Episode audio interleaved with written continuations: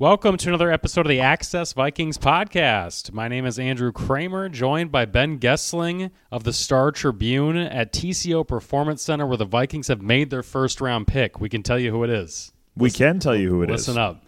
It's Jordan Addison out of U S C.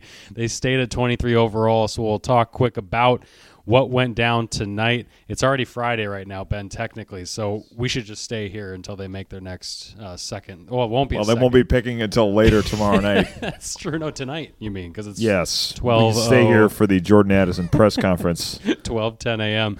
Um, but the Vikings end up staying put in what we thought could be a pretty eventful night for them. They don't end up trading because, boy, those quarterbacks went awfully quickly. Uh, they get a coveted cohort for Justin Jefferson, uh, filling that spot left by Adam Thielen getting cut. And we just heard from Kevin O'Connell and Kwesi Adofo-Mensah um, uh, tonight talking about this pick after they made it after the first round. So, Ben, we should start with the guy they picked. What stood out to you about what you heard about the new Viking? Well, they clearly have plans for him pretty much right off the bat. I asked Kevin O'Connell, do you kind of start him on one spot? I mean, because we've heard this approach in the past where it's, we'll have to let him learn the one spot before we have him play everywhere. O'Connell basically said, no, we want him to start learning all three positions because we want to be able to move him around, because we want to be able to move Justin Jefferson around. So, and he has done a lot of that in the past. Kwesi Adofo-Mensah said one of the things we liked is that he has an inside-outside flex to him, and he can he can do both of those things. He's probably going to get corners that get physical with him just because he's not the biggest receiver in the world, so you're going to have people try to test him a little bit that way, but certainly seems like a guy that can can separate underneath and can run after the catch, so adds another dimension to their receiver group. You wondered if they'd go with a, a bigger guy at some point, if, if there was one available on it. They may find other options here down the stretch, but it was, I think, important to them to find a way to make teams pay for the way they play Justin Jefferson, because O'Connell's talked about it a lot, that they will see teams that even the ones that play a lot of single high coverage, they see them come in and, and completely go against the scouting report and say, we're going to play two high safeties all day to take Justin Jefferson out of the game. You have to find ways to make people pay for that. O'Connell said he spent a lot of his offseason trying to figure out solutions for that, and this gives them another option to do that. So I, I think that was an important thing for them. It was certainly a need for them, and it gives Kirk Cousins another target rather than uh, someone to look over his shoulder at for the better part of the twenty twenty-three season. I was just looking through Kevin O'Connell's quotes from tonight because I wanted to get verbatim what he said about making people pay for, you know, covering Justin Jefferson the way that they tried to, and it was as exactly what we said. It was, quote, we want to make people pay for that. Um, talking about the loaded shell coverage, safety over the top, tight corner underneath, all the kind of stuff that you saw opponents do to Jefferson, that when he was bothered, the few times that he was, that's what it looked like. And Jordan Addison, the word that, that stuck out to me that we kept hearing from Kwesi and Kevin about this kid, who's only twenty-one years old, he's one of the youngest players in this draft class, is the word natural. They kept talking about that, you know, he, the undercurrent of it is he didn't test super well at the combine. He wasn't the most athletic, didn't run the fastest forty, but they kept talking about this guy can just naturally get open. He's a separator. He has nuance in his routes. Um, Kevin O'Connell talked about his footwork and some of the ways that he can um, bend and, and get open. And that's similar stuff to what you hear about Justin Jefferson. Obviously, Justin Jefferson is a different person and a different player, but but people had a lot of the same questions about Justin Jefferson coming out of the draft. Yeah, is can he play outside? Is he the most dynamic? Because that was a great receiver class. Everybody was like, well, he's a slot guy. He's not going to be a deep threat. I mean, you heard a lot of those same things, and it's like, no, he, he pretty much does it all. And they ended up getting Addison as the fourth receiver in a run of four. So with that run on wide receivers in the first round and the Vikings commotion in their draft room, I wonder if one of the reasons why they didn't eventually trade back, or uh, ultimately, I should say, not eventually, ultimately trade back, is because of maybe Addison was one of the top ones left at that point, and they didn't like their options beyond that. And for them to stay put where they did and take him at the end of that wide receiver run would seem to me to think that was the end of their tier at that position. Yeah, very possible. They still had some cornerback options there. Um, I Joey Porter fell out of the first round. Joey Porter, I think Deontay Banks was still there. Yep, he went right after them. Yep, yep. so they had a couple of guys that I think would have made sense for Brian Flores' defense in that spot, but ultimately they decide to address the wide receiver position and, and add some more to the offense. We'll have to see what they do at corner. I think they probably still need more help there and certainly could take one in the third round tomorrow night. Um, we'll have to see if they end up getting trades done for either Zadarius Smith or Dalvin Cook that may bring another mid-round pick that they could use on a corner too, but you're at that point probably talking about a guy that you have to develop, so you're betting on Andrew Booth or Caleb Evans, uh, Byron Murphy coming in and being probably the number one corner, or at least a guy that you count on for quite a bit. So, uh, you know, the bet continues to be on our best way to win games is to score a lot of points and win make fifty people, to forty shootouts. Well, you know, those are fun. I mean, you know, we've uh, we've watched a lot of games over the years yeah. that are not that. So, you know, it's it's something different. Well, the quarterback situation kind of played out at least how we were expecting in terms of the top three being the top three, and Bryce Young, C J. Stroud, Anthony Richardson. Those three guys were gone within the first four picks. Um, the only the Texans ended up getting the second and third pick, trading back up to number three with Arizona to take an edge rusher out of Alabama and Will Anderson. But beyond that, it was all quarterbacks dominating those top four. And Ben, we from everything you reported, we both heard, that seemed once Richardson went, yeah. I don't think anybody there weren't too many people in the Viking media room anyway expecting them to take, to take a quarterback in the first round after that happened. No, they thought Bryce Young, C J. Stroud, Anthony Richardson were first round worthy players, or at least players they'd consider either by moving up or picking where they were picking at twenty-three. They did not feel that way about anybody else in the first round, at least as far as I understand it. So does not mean that they think Will Levis, Hendon Hooker aren't going to be N F L quarterbacks. They just not see them as being worth that pick, especially when you if you take one in the first round, the expectation becomes that player is going to be the starter in twenty twenty-four when Kirk Cousins becomes a free agent, and then that player is ready to take over. So they did not feel like that was going to be a position that you could put either of those players in, at least right away, and say, you know, this job is is being held for you essentially in a year.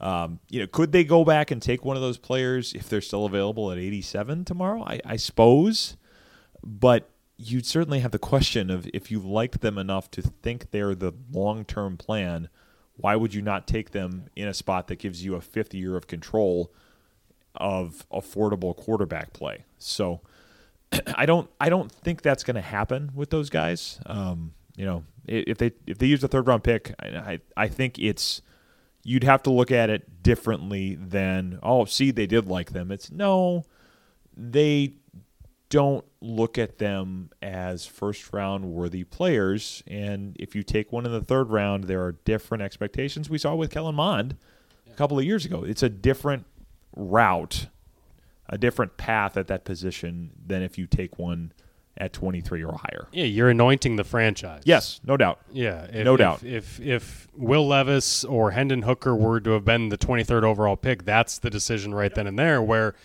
you take the guy at eighty-seven, like a Kellen Mond, you can say, you know what, we'll get you in camp and we'll see. you know, we'll we'll see how you do, and if you can earn the job from there, great. But we're not giving it to you the way a first-round pick, as you're saying, uh, is is given the job. So, I, I guess was there anything when you look at how this draft fell? I think I was surprised to see Joey Porter fall out of it, Junior. I was surprised to see the corners wait as long as they had to wait. Yeah, in this Christian draft. Gonzalez went later than I was expecting, too. He goes to the Patriots at seventeen after they trade back the Oregon corner, who was like six one and runs a four three. Um, two running backs go in the top twelve. Yes. I didn't see that coming. Two running backs, and uh, there were a couple of linebackers that are not pass-rushing linebackers, I believe, too. In the Lions and um, – Lions took Jack Campbell. Yeah, and there was one other one, right? Uh, maybe, maybe not. But um, I, I do know that Bijan Robinson goes eight overall to Arthur Smith's Atlanta Falcons. That's not too much of a shock because Arthur Smith comes from Tennessee. Derrick Henry. Derrick Henry was a thing. And – What is did, still a thing. What did shock me, though, is Detroit trades back from six to twelve and then takes Jahmyr Gibbs out of Alabama after giving David Montgomery uh, money in free agency, yeah. and while still having a highly drafted running back in DeAndre Swift on the roster.